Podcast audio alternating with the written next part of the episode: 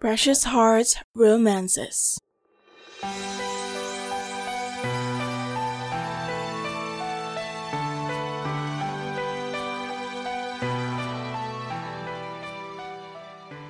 El Paraíso by Martha Cecilia. Copyright 2005 by Precious Pages Corporation. Narrated by Maria Jasmine C. Sanchez. Chapter 6 Michelle started at the sound of a deep masculine voice. Lumingon siya kasabay ng pagpatay ng driver sa makina ng sasakyan nito at bumaba. The driver was tall and big. His face was shadowed against the pale light from the post. Bakit ka nakaupo sa damuhan sa dilim? The man asked again in that almost familiar voice. At bago pa makuhang magsalita ni Michelle, ay muli itong nagtanong. Sa'yo ba ang sasakyan? He stared at the vehicle a little warily. Tumango siya. May pag-asang umusbong sa dibdib. Mabilis siyang tumayo. Na, flat ang gulong ko sa likuran. She croaked. Hindi ba ang mas unang dapat gawin ay ang pumasok sa restaurant at humingi ng tulong kaysa maupo sa dilim at umiyak na lang?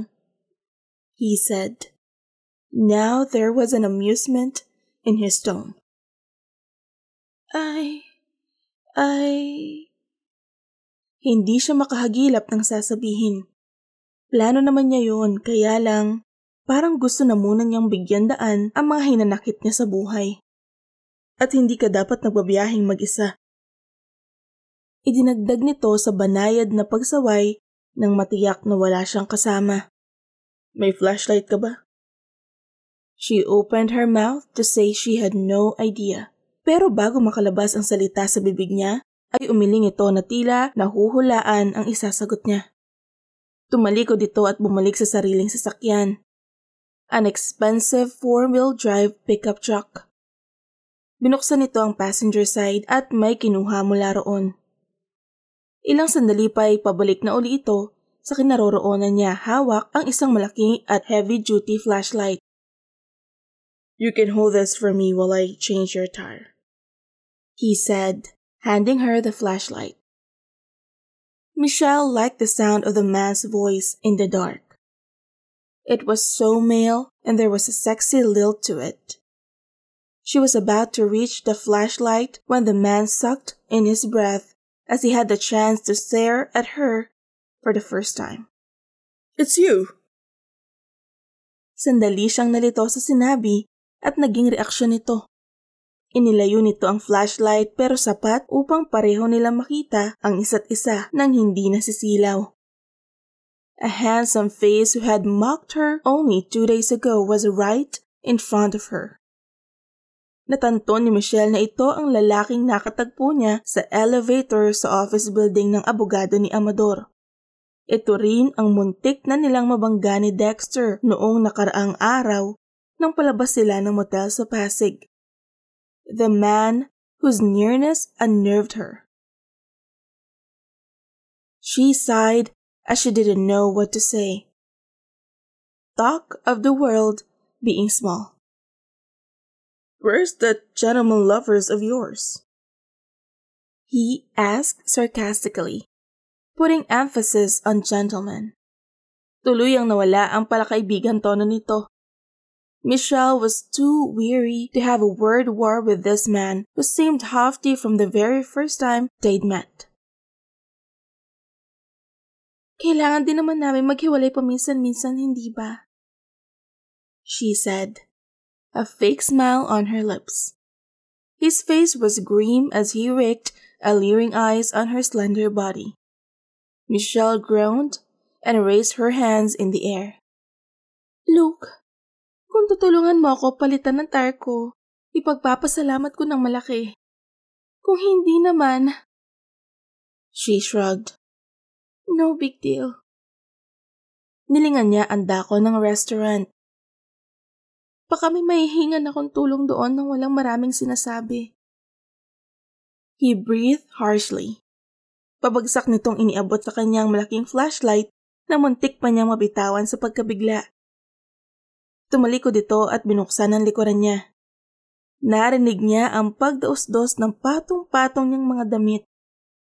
He heard him mutter a curse as he tried to catch one heavy box from falling. What the hell are these boxes?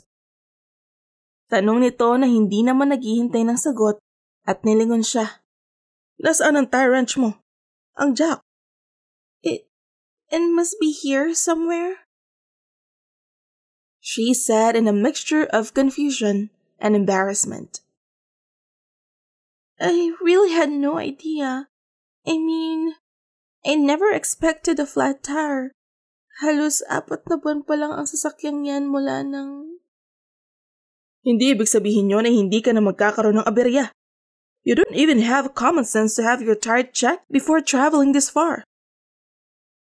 He snapped and Michelle winced in the dark. Hey, mister! Ang tangka niyang pagtaas ng tinig dito ay lumabas na pagak.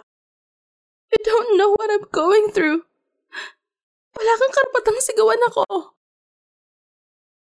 And to her horror and embarrassment, she burst into tears. Oh shit. Double shit. He almost groaned and then he raised his hand toward her, but it froze in the air. He took a deep, harsh breath. Just what I needed. A crying baby. He murmured, almost repentantly. I'm sorry.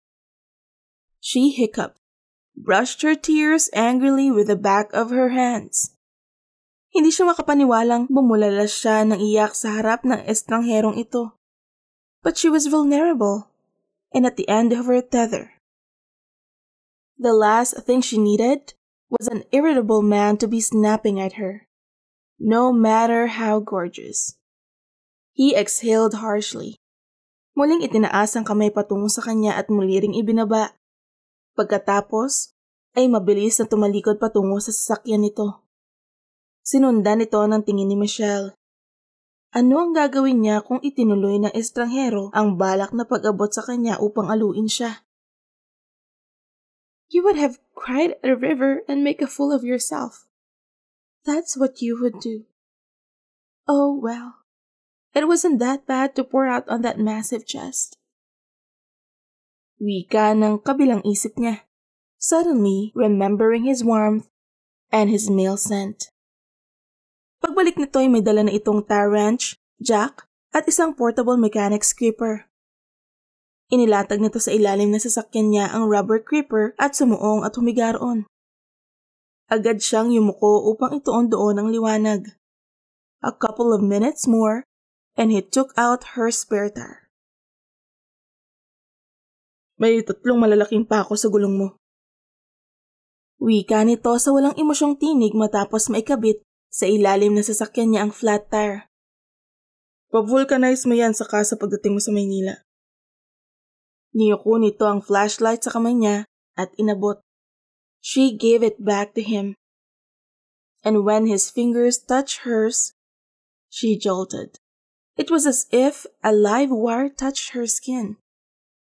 Napatitig ito sa kanya na tila ba ito man ay naramdaman din na. Nagyuko siya ng ulo at umiwas ng tingin. Thank you very much. She said sincerely. He didn't say a word. Tumalikod ito at bumalik sa sariling sasakyan. Ilang sandali pa ay iniliko pa nito ang pickup truck pakanan nang hindi man lang siya nilingon. Nanatili siyang nakatayo roon hanggang sa mawala sa kadiliman ng sasakyan nito. Despite their rudeness, The man was unmistakably very attractive. Sana'y nagkakilala sila nito sa isang mas kaaya-ayang sitwasyon. Hindi yung nakita siya nitong palabas ng motel kasama si Dexter. Not that she wanted another man in her life right now, but she would still prefer a good image. Kahit hindi siya personal na kilala nito. Lumakad siya patungo sa sariling sasakyan at pinaandar papasok sa di kalayo ang parking lot. Pagkatapos ay bumaba at lumakad patungo sa restaurant. Adrian cursed himself as he drove his vehicle through the dark road. He was usually a very charming and patient man. Hindi niya maintindihan ang sarili sa nagiging attitude niya sa tatlong pagkakataong nagtagpo sila ng babaeng malaki ang pagkakahawig kay Harriet. Natitiyak niyang umiiyak na ito nang malingunin niya kaninang palabas siya sa parking lot. Anong klaseng babae ang basta na lang mauupo sa madilim na tabing daan at iiyak dahil na flat? A woman who always relied on a man to do everything for her. And in return, she would be there to fulfill her duty so ever willingly. And that was definitely in bed, the place where a woman of her kind should be. The thought brought a bitter taste to his mouth. And yet, minutes ago, he had wanted to pull her in his arms and promise to make things right for her. Stupid thought. Glad he caught himself in time. Gumuhit sa isip niya ang nangingitim nitong mga mata na tila ba ilang araw nang hindi natutulog. Muli niya iyong napansin kanina ng tamaan ng liwanag ng flashlight ang mukha nito. Naroon na yon nung una sila magtagpo sa building niya. And then, There was the look of vulnerability and sadness in her eyes. Was she truly pregnant and had her boyfriend ditch her? Umigting ang mga bagang niya nang muling maalala kung anong uri ng lalaki ang boyfriend nito. Well, a woman like her deserved a man like her boyfriend. He thought with prejudice. Madilim ang buong paligid at walang natatanaw si Michelle kahit anong establishmento na may ilaw maliban sa gasoline station na nasa unahan niya. Oh well, it was two o'clock in the morning, and she had no idea what town it was. Ang mga mata niya ay natuon sa isang lalaking nakasandal sa isang poste at patamad na nagtuwid ng katawan. Itinapat niya rito ang sasakyan at binuksan ang salamin sa passenger side. Pupungas-pungas na tumayo ang boy. Gas, ma'am? Otomatiko ang tanong nito at inaantok pang hinanap ng mga mata ang bukasan ng tangke ng gasolina niya. Magandang umaga. Bati niya. Itinodo niya ang pagbaba sa salamin at hinilig ang katawan patungo sa bintana sa passenger side upang marinig siya ng gasoline boy. Magtatanong lang ako kung saan maaaring tumuloy sa bayang ito. Lumingon sa paligid ang boy na tila ba natatanong nito mula sa kadiliman ang itinatanong niya. Nang ibalik nito ang tingin sa kanya, ay bigla itong natigilan. Napanganga at nanlaki ang mga mata kasabay ng pag-atras. May ilang beses itong kumurap. Hey! Nagsalubong ang mga kilay niya sa reaksyon ng lalaki. Gusto ko lang malaman kung may matutuloy ang hotel dito. Anong bayan nga pala ito? Na, nasa Donsol po kayo, ma'am. Sagot nito at titig na titig sa kanya. Nasa Donsol na siya. Nakahinga siya ng maluwag. All she had to do was find a place to stay. May matutuloyan bang lodging house dito sa Donsol? She asked again. Mula sa pagkatigagal, ay alanganing humakbang muli ang lalaking palapit sa bintana ng kotse niya at sinipat siya. Di, dito po sa Donsol ay mga cottages lang. Wika nito. Kinumpirma ang nabasa niya sa guidebook.